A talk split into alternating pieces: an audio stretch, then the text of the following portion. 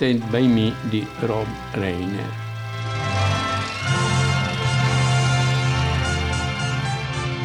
Non avevo ancora 13 anni la prima volta che vidi un essere umano morto. Fu nell'estate del 1959, molto tempo fa, ma solo misurando il tempo in termini di anni. Vivevo a Castle Rock, una piccola città dell'Oregon. C'erano solo 1281 abitanti, ma per me era il mondo intero.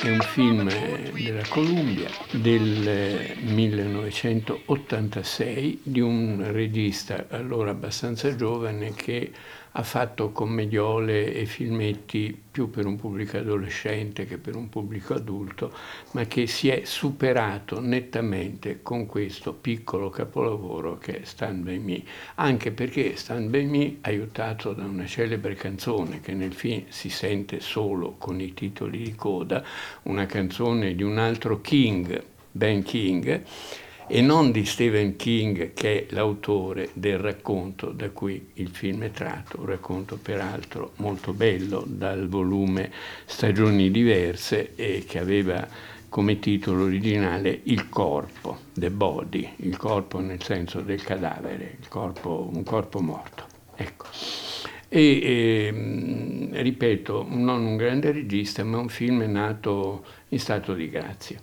Anche per l'apporto fondamentale di Stephen King, per una bella sceneggiatura, per una buona regia e soprattutto per una corta regia di un gruppo di ragazzini intorno ai 13 anni, quando finiscono le medie e devono passare alle, alle superiori. Insomma. Questo è l'aspetto forse che può impressionare di più degli degli spettatori interessati all'età della vita, interessati all'adolescenza, interessati all'infanzia, interessati ai problemi dell'educazione, del crescere, del diventare adulti, perché è il momento in cui dalla pubertà si passa all'adolescenza. La pubertà è stata una eh, stagione molto studiata dagli psicologi, dagli scrittori, pensiamo a Dostoevsky, ma che è scomparsa dalla società attuale. Non si parla più di pubertà, non ci sono più puberi, si diventa immediatamente, finite le elementari, adolescenti. Perché?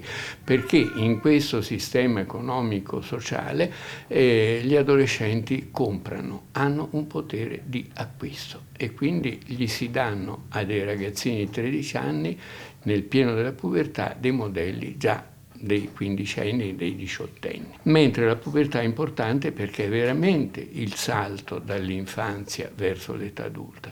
È il momento in cui il corpo cambia, crescono i peli, si allunga eh, il pisello, crescono le tette alle ragazze, questo il gruppo dei bambini del film, dei tredicenni del film lo sanno e lo dicono, eh, c'è una mutazione che è l'ingresso nella vita adulta e l'ingresso anche in qualche modo nella conoscenza. Conoscere, diceva un grande poeta Gottfried Benn, conoscere è soffrire, non è che diventare adulti è sempre una cosa entusiasmante e allegra, è entrare in una dimensione nuova dove si avrà un confronto con la realtà non più protetto dall'età, protetto dall'ambiente, protetto dalla scuola, soprattutto dalle famiglie, ma si entra in un'altra dimensione di autonomia maggiore, di autocoscienza, di autocoscienza maggiore. Chris Chambers era il nostro capo e il mio migliore amico.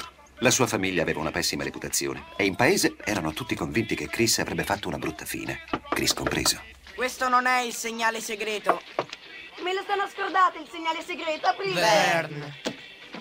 Dai ragazzi, aprite! Oh gente, non ci crederete mai. Questo è il numero uno. È il massimo. Questa è grossa. Questa sì che è grossa.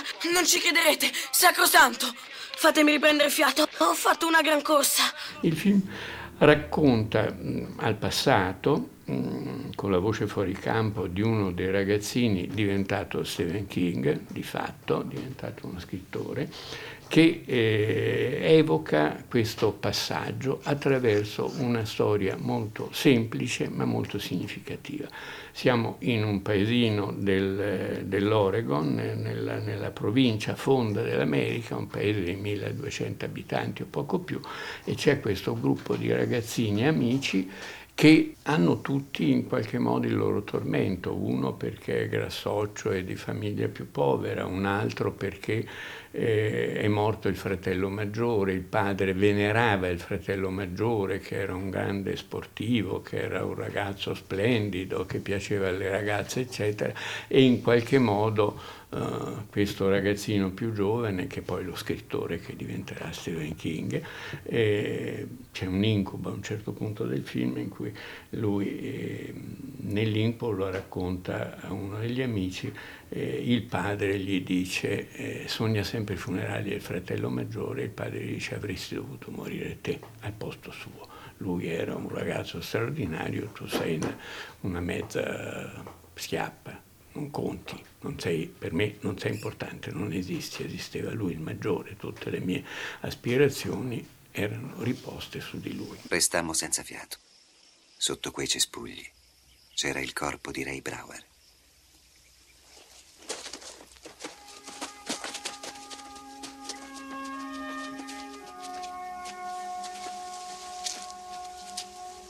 L'urto del treno gli aveva fatto volar via le scarpe e la vita. Mio Dio. Il ragazzo non era svenuto e non stava dormendo. Era morto. Lo prendiamo? No. Ma abbiamo fatto tanta strada. Siamo o non siamo eroi?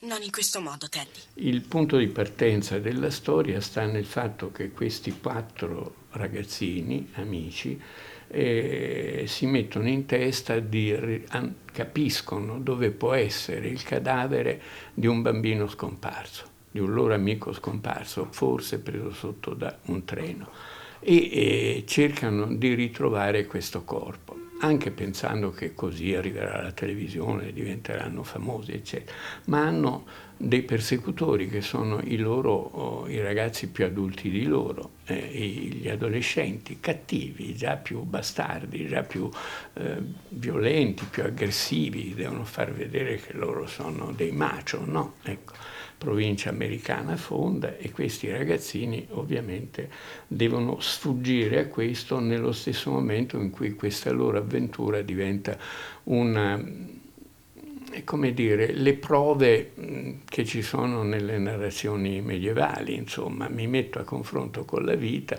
la notte, la paura, la paura della morte, eh, il confronto con la morte, un cadavere, un cadavere di un coetaneo per di più, la violenza adulta, la società intorno più o meno muta perché non ti dà una mano, gli adulti non gli danno una mano in niente, la scuola non la si vede mai per dire, e devono in qualche modo farcela da soli, ce la fanno ce la fanno, trovano il cadavere, eh, finiscono, ci sono varie prove, una di queste è la notte con le paure, eccetera, un'altra è eh, affrontare i fratelli maggiori, diciamo così, violenti e in qualche modo spaventarli, uno dei ragazzini ha una pistola, mettergli paura, metterli in fuga, e un'altra prova è che devono attraversare una palude, sono le sanguisughe che gli si infilano dappertutto, che, che, insomma, sono una piccola trafila, diciamo, da, da chanson medievale, un po' le prove, no? E in questo Stephen King è straordinario perché è chiaramente uno che la sua Bibbia la conosce a memoria, che conosce a memoria la storia della letteratura europea americana, ha letto Huckleberry Finn, ha letto Lovecraft, ha letto l'horror, e sa No? Ha letto Hawthorne, sa i dilemmi morali, sa anche le avventure della, della vita. Il corpo di Ray Brower fu ritrovato, ma il merito non andò né alla nostra banda né a quella di Asso. Alla fine decidemmo che una telefonata anonima fosse la soluzione migliore. Tornammo a casa. Molti pensieri si affollavano nella nostra mente, ma nessuno parlava. Camminammo tutta la notte e arrivammo a Castle Rock alle 5 di una domenica mattina, ai primi di settembre. Non ho mai più avuto amici come quelli che avevo a 12 anni.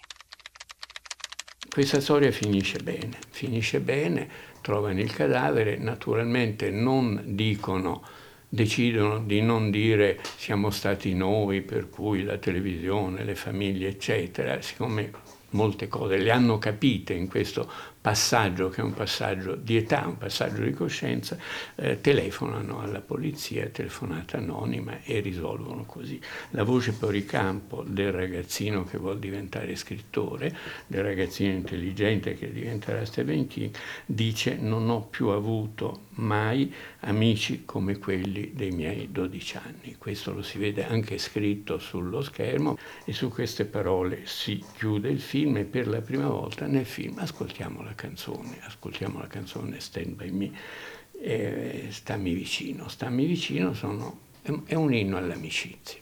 È un inno, l'amicizia è un inno a quest'età straordinaria in cui si comincia a capire il mondo, ci si comincia a porre i grandi problemi esistenziali, filosofici, religiosi, eccetera, e che oggi la pedagogia, la scuola, eccetera, trascurano maledettamente. L'età che va dai 10 ai 13 anni, dalla scuola elementare al ginnasio, l'età delle scuole medie, la pubertà, che è eh, forse eh, una delle delle forme di, come si può dire, genocidio è dir troppo, ma insomma che la società contemporanea ha fatto ai danni del, degli individui, ai nostri danni, perché poi è chiaro che se non attraversiamo bene quell'età cresciamo un po' storti. When the night has come and the land is dark and the moon is the only light we'll see. No, I won't be afraid. Oh, I won't be afraid.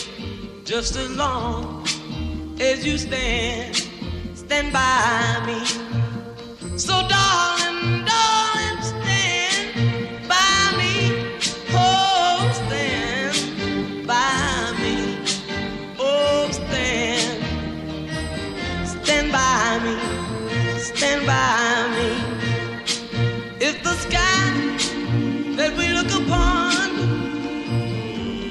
Tumble and fall, or the mountain should crumble to the sea, I won't cry, I won't cry, no, I won't shed a tear just as long as you stand, stand by me. And darling,